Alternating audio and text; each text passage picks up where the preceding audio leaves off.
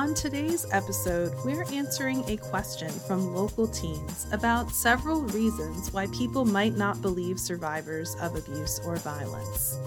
This is Jessica Scoltetti, Community Outreach Associate at Safe and Sound Somerset.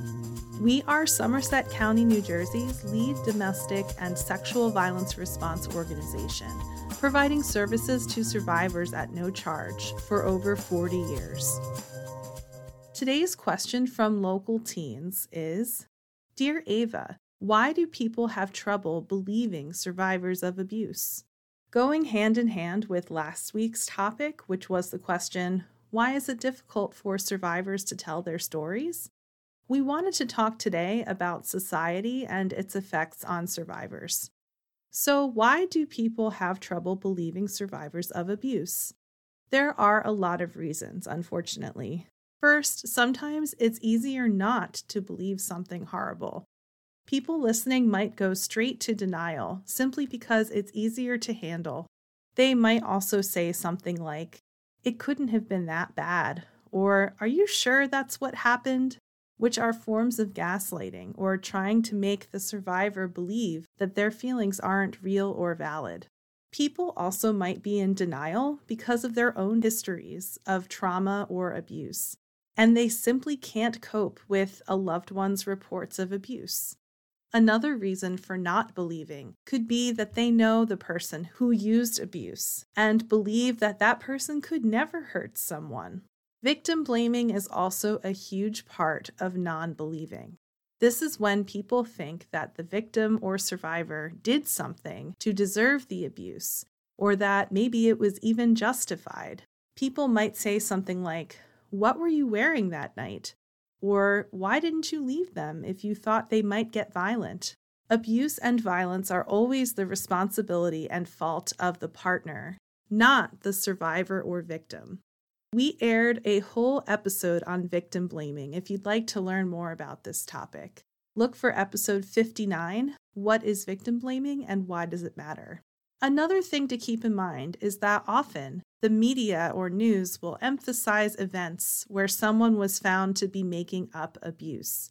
For example, the National Sexual Violence Resource Center explains that false reporting of rape in America ranges between about 2 to 10%. So, when an important case is found to be false, the media reports about it and may exaggerate it, which then makes people think false reports are extremely common. But they're not. People write fewer news articles when abuse cases are proven to be real, which is the large majority of cases. Again, for this example, between about 90 to 98% of reported rape cases are real.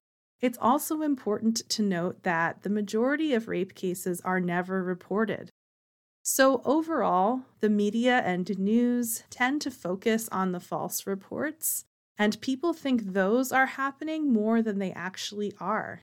When people don't believe survivor stories or victim blame them, it does real harm. It makes it harder for the survivor to get help, and it makes it harder for other survivors to come forward. It also makes it less likely that people will take action to stop abuse.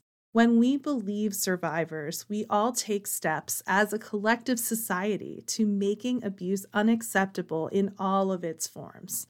We need to hold people accountable who abuse. Teens ask us all the time how they can best help someone who experiences abuse or assault. One of the most effective ways is to believe someone when they say they are a survivor or a victim.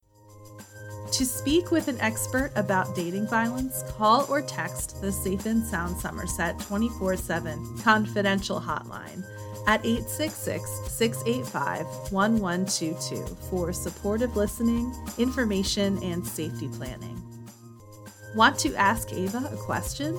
Visit our website at www.safe-sound.org slash ask-ava. Thank you for listening today.